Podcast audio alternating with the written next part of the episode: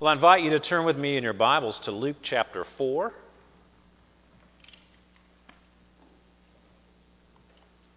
I'm going to back up two verses. Start with, we'll start with verse 14 instead of 16.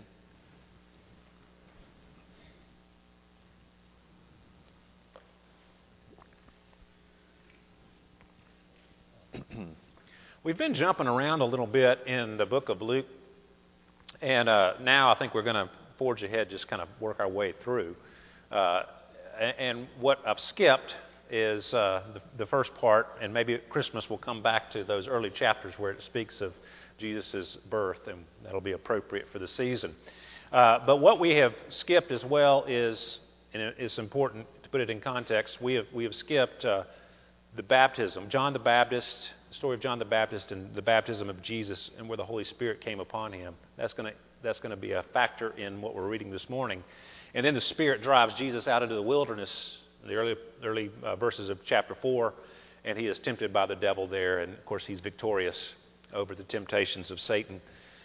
And then we pick up the reading here, and uh, in, Luke, in Luke 14, and uh, as we begin uh, this section, Jesus's, uh, Luke's record of Jesus' ministry, one theme that shines through in these early chapters is the authority of Jesus. I don't know if you noticed in the service, the hymns and the prayers and things we've been reading, uh, they've all had to do with showing Jesus' authority, or it mentions Jesus' authority. So, in these next uh, two or three chapters, uh, he teaches, we see that Jesus teaches with authority, beginning here in verse 4:15. He also exercises authority over demons. We'll see that in verses 36 to 41 next week, Lord willing. Then we'll, then we'll see his authority over sickness, several places in chapters 4 and 5, and then authority over nature. We looked at that last week with a great catch of fish when the disciples were first called. Uh, he also has authority to cleanse. We'll see that in chapter 5. And authority to forgive sins as well in chapter 5. And then over in chapter 6, we'll see his authority over the Sabbath. So I think Luke's trying to tell us something about who Jesus is and, and his authority. So today, we're going to be looking at, uh, at Jesus' authority in his teaching in particular. So pick up that as we read verse 14 and following. And Jesus returned in the power of the Spirit to Galilee, and a report about him went out through all the surrounding country. And he taught in their synagogues, being glorified by all. And he came to Nazareth, Nazareth, where he had been brought up. And as was his custom, he went to the synagogue on the Sabbath day, and he stood up to read. And the scroll of the prophet Isaiah was given to him. He unrolled the scroll and found the place where it was written The Spirit of the Lord is upon me because he has anointed me to proclaim good news to the poor. He has sent me to proclaim liberty to the captives and recovering of sight to the blind, to set at liberty those who are oppressed, to proclaim the year of the Lord's favor. And he rolled up the scroll and gave it back to the attendant and sat down. And the eyes of all the synagogue were fixed on him. And he began to say to them, Today this scripture has been fulfilled in your hearing. And all spoke well of him and marveled at the gracious words that were coming from his mouth. And they said, Is not this Joseph's son? And he said to them, Doubtless you will quote me this proverb Physician, heal yourself. What we have heard you, do, you did at Capernaum, do here in your hometown as well. And he said, Truly I say to you, no prophet is acceptable in his hometown. But in truth, I tell you, there were many widows in Israel in the days of Elijah, when the heavens were shut up three years and six months, and a great famine came over the land. And Elijah was sent to none of them, but only to Zarephath in the land of Sidon, to a woman who was a widow. And there were many lepers in Israel in the time of the prophet Elisha, and none of them was cleansed, but only Naaman the Syrian. When they heard these things, all the synagogue were all in the synagogue were filled with wrath and they rose up and drove him out of the town and brought him to the brow of the hill on which their town was built, so that they could throw him down the cliff. But passing through their midst, he went away. And he went down to Capernaum, a city of Galilee, and he was teaching them on the Sabbath, and they were astonished at his teaching, for his word possessed authority. Let's skip down to verse 42. And when it was day, he departed and went into a desolate place. And the people sought him and came to him and would have kept him from leaving them. But he said to them, I must preach the good news of the kingdom of God to the other towns as well, for I was sent for this purpose. And he was preaching in the synagogues of Judea. May God bless the reading and hearing of his holy, inspired, and inerrant word. Well, Jesus was the greatest preacher who ever lived. Perhaps you have heard some great sermons in your lifetime, probably at another church. Sermons you'll never forget. I know I've heard a few. However, they were all delivered by sinful, fallible human beings that, yes, the Lord has graciously raised up to give us God's Word and chosen to use in that way. But imagine what it would have been like to hear the sermons of Jesus, the sinless, perfect Son of God, who is the fountain of all wisdom and knowledge.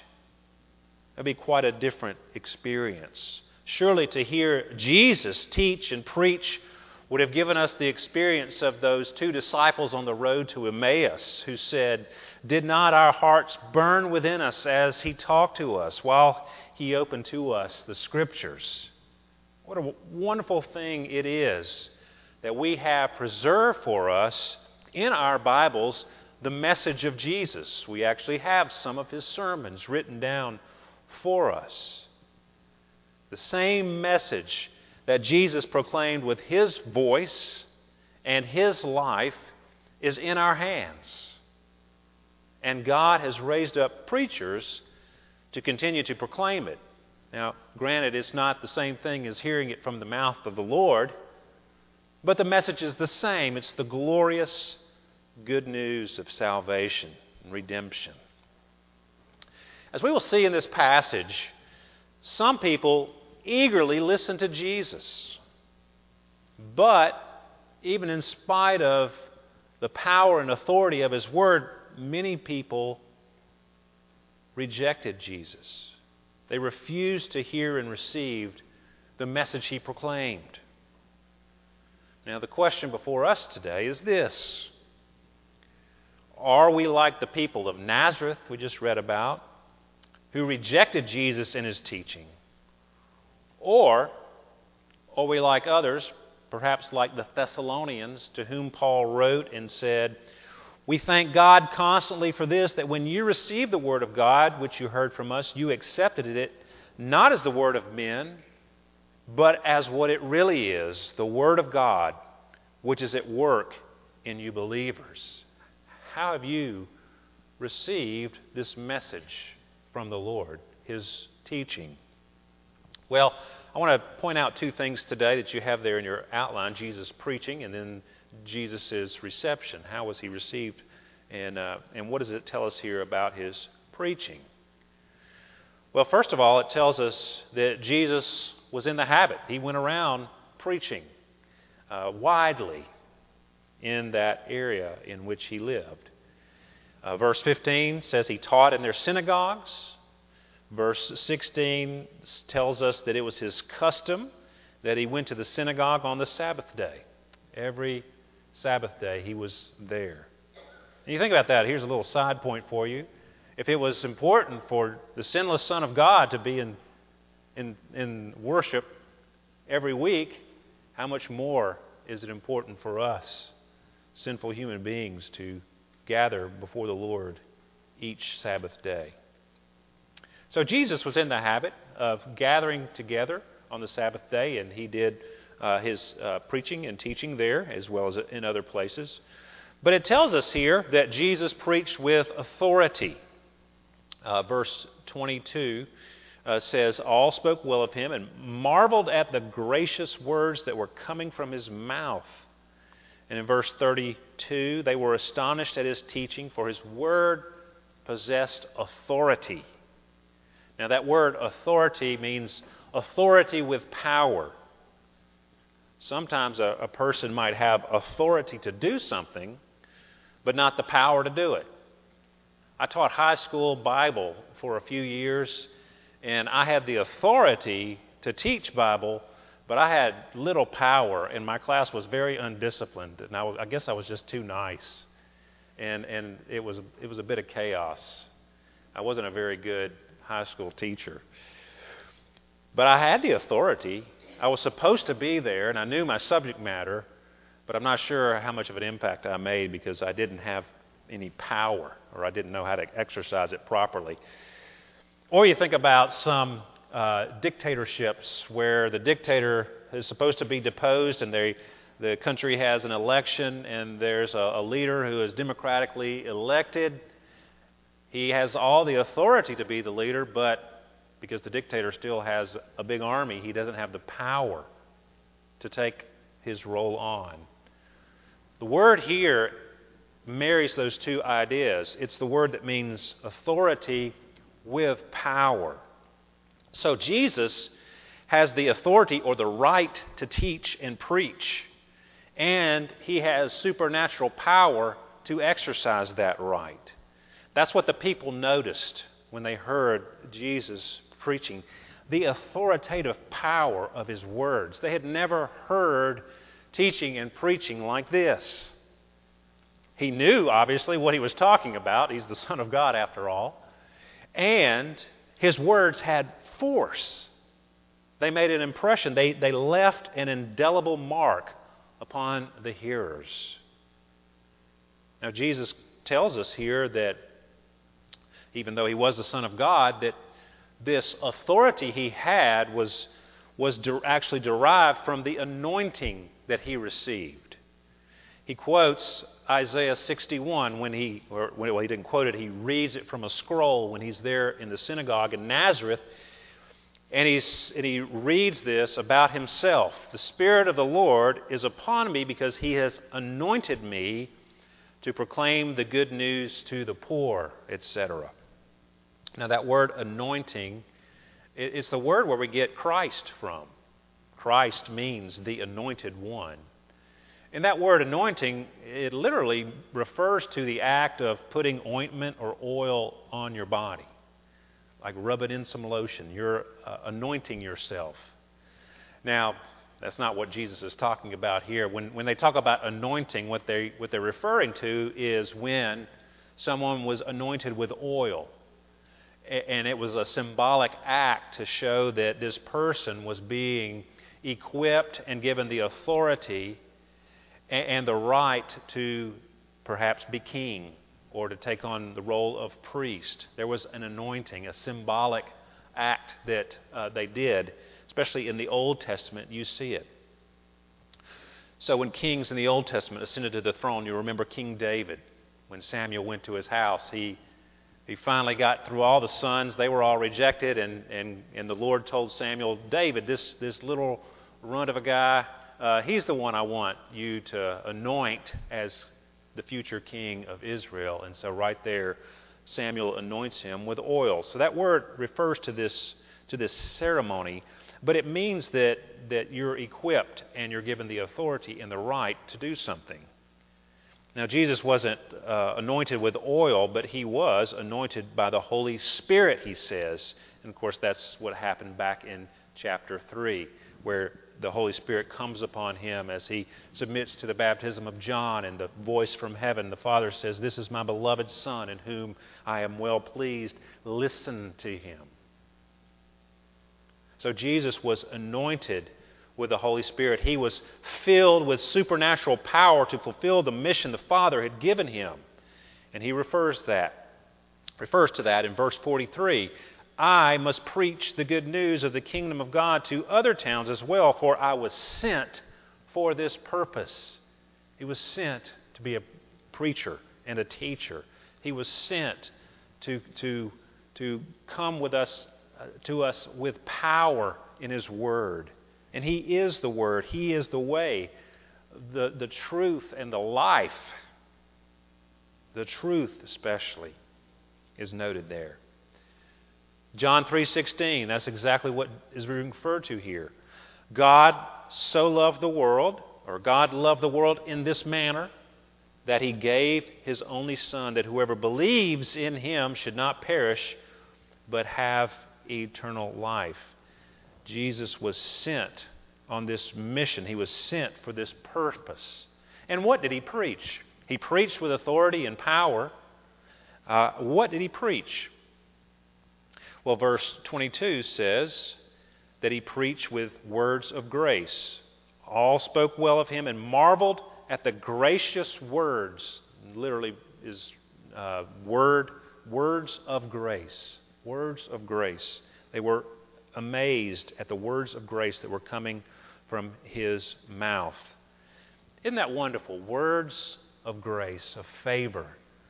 Uh, grace is such a wonderful word and an even better concept that God's favor, God's blessing, God's love is being poured out freely upon people who don't deserve it and they cannot earn it. And he proclaimed this.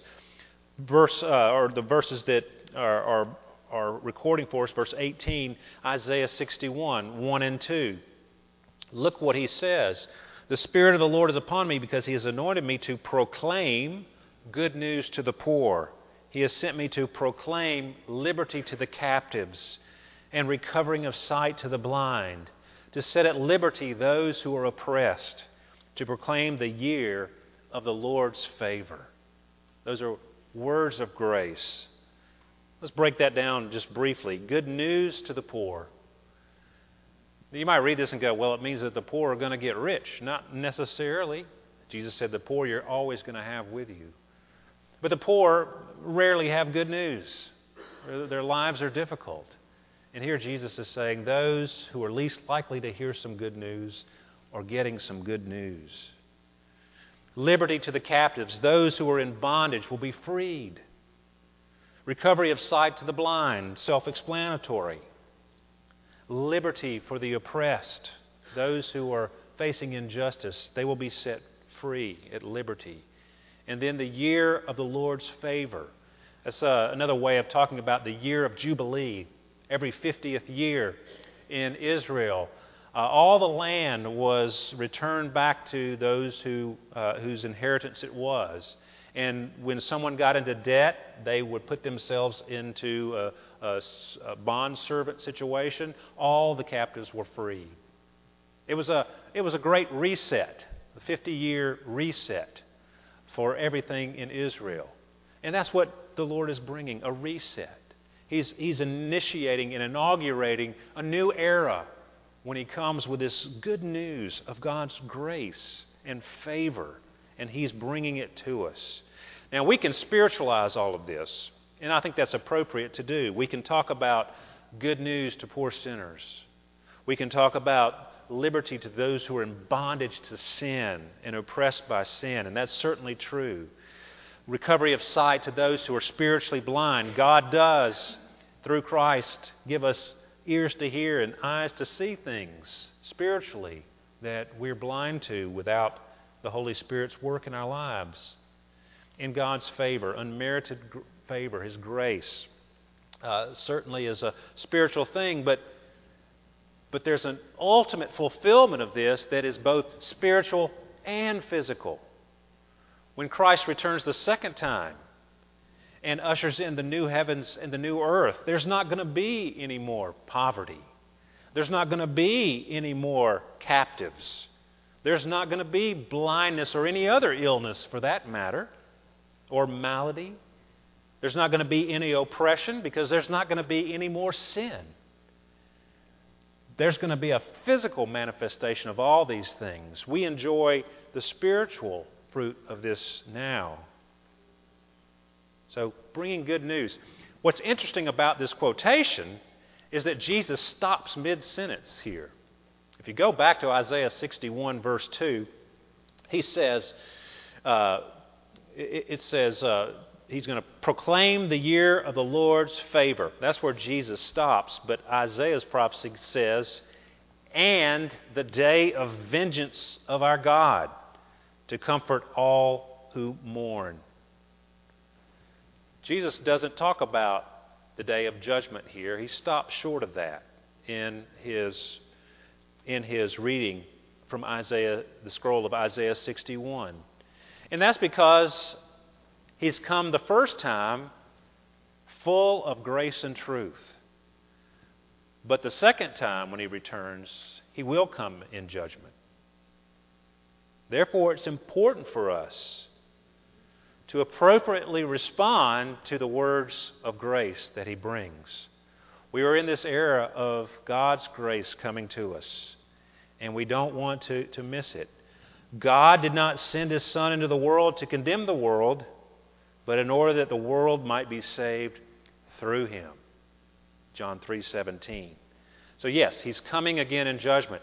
He doesn't point that out here, but he, it is going to happen.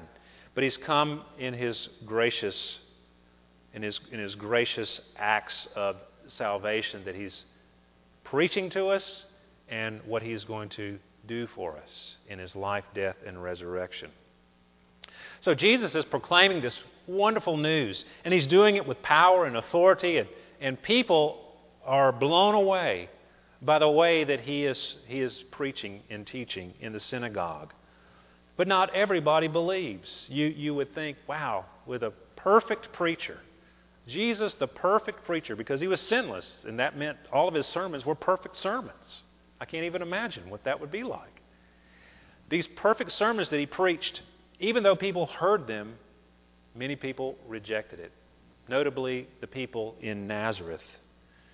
Verse 22 All spoke well of him and marveled, or they were amazed at the gracious words that were coming from his mouth, the words of grace that were coming from his mouth. And they said, Is not this Joseph's son? So they were, they were blown away by the fact that this, this person that they have known for decades, who was a carpenter following in the footsteps of his father, whose family lived there in Nazareth, that, that he is the one standing up and, and delivering these sermons, that's teaching with such authority. He's not any kind of learned person, he's not one of the, the rabbis of the synagogue. But here he is preaching and teaching like this. And Jesus, knowing what they're thinking, he says, Doubt, Doubtless you will quote to me this proverb Physician, heal yourself. What we have heard you did at Capernaum, do here in your hometown as well. So, what they want Jesus to do, they've heard about some of the miracles that he has done over in Capernaum and the healings that have happened.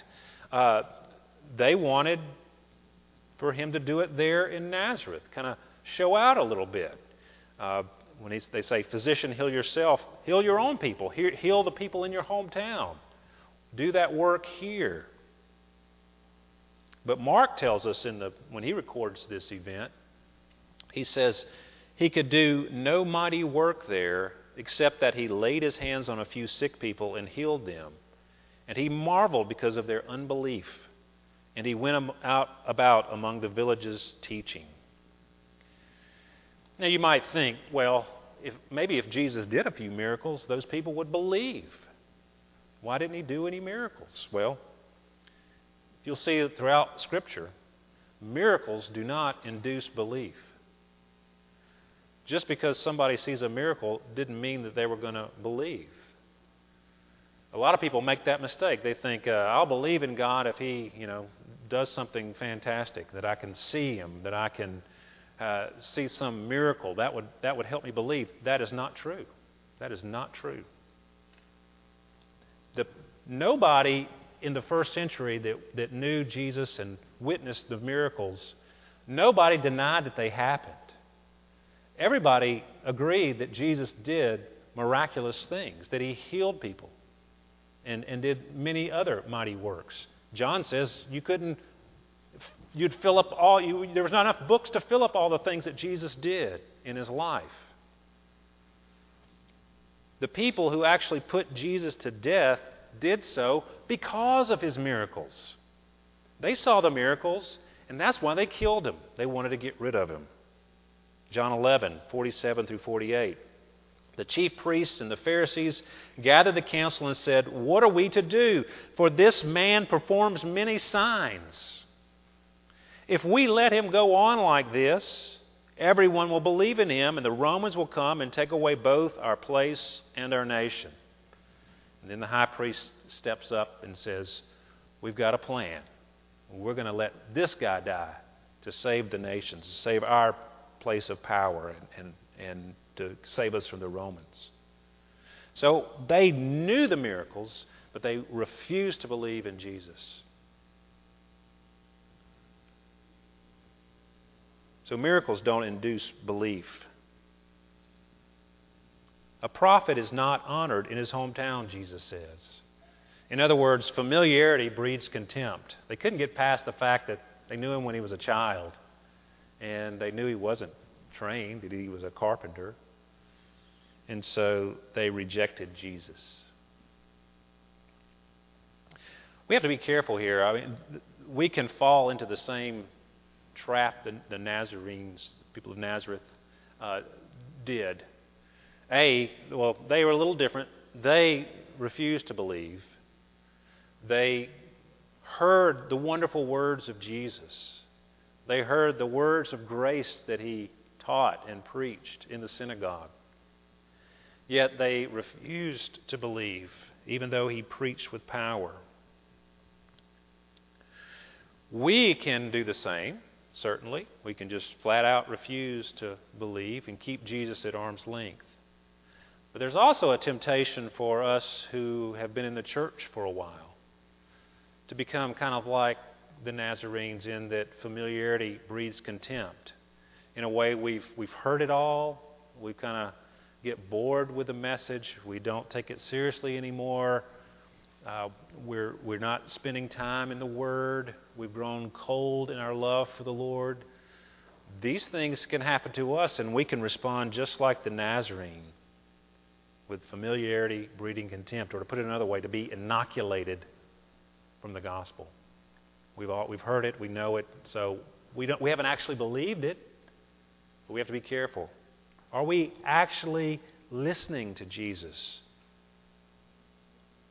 Are we going to respond to Jesus' words of grace with unbelief or contempt through familiarity? Or will we respond like the people in verse 42? Quite a different response. When it was day, he departed and went into a desolate place. The people sought him and came to him and would have kept him from leaving them. They couldn't get enough of Jesus' preaching and teaching. They didn't want him to leave. They said, Please stay. But he said, No, I've got to go to other towns as well to spread the word far and wide. But those people were hungry for his word. They didn't want to, to lose his preaching and teaching. Do we have that kind of same kind of zeal for the words of grace that we have in the Bible, the words of Jesus, the words of his apostles? Do we have a, a love for his word? Do we spend time in it every day? This powerful, supernatural word inspired by God and given to us that men and women of God might be thoroughly equipped for every good work? Are we hungry for His Word? Well, in John chapter 1, I think John refers to this whole episode in Nazareth and uh, in all of Jesus' life, how he was received uh, by his own people, particularly the people of Nazareth. It says he came to his own, and his own people did not receive him. But to all who did receive him, who believed in his name, he gave the right to become children of God, who were born not of blood, nor of the will of the flesh, nor of the will of man, but of God. The Word became flesh and dwelt among us. And we have seen his glory, glory as of the only Son from the Father, full of grace and truth. I hope today that, that you will all remember that Jesus is full of grace and truth, and his message is one of grace and truth. And if you're a sinner, which you are, all of us here are, will you reach out to him? Will you listen to his word? Will you respond appropriately, turning from sin, coming to him, the one who frees those trapped in sin, the one who forgives sin, and who will one day free us from sin altogether, even the very presence of sin? Will you commit yourself to trusting Him and trusting in His Word and exercising faith like the disciples did that we looked at last week? Because you say so, Lord, we'll let down the nets. Will you say that to the Lord? Because you say so, Lord, I will listen and believe. Let's pray. Heavenly Father, we again come to you and we thank you for your word. We thank you for the opportunity to hear your word. We pray that we would not take that for granted. Pray that we wouldn't take for granted that we have many Bibles in our homes, that they would not gather dust. We even have them on our phones, Lord. So wherever we go, we can, we can have your word. We pray, Lord, that, that we would not take that word for granted, but you would impress it upon our hearts and give us a hunger for it like we've never had before. And, and Lord, most importantly, may you grant us faith to believe its message, to put our trust not in our own works, not in our own righteousness, but in yours, the one who lived and died and rose again on behalf of his people. In Jesus' name we pray. Amen.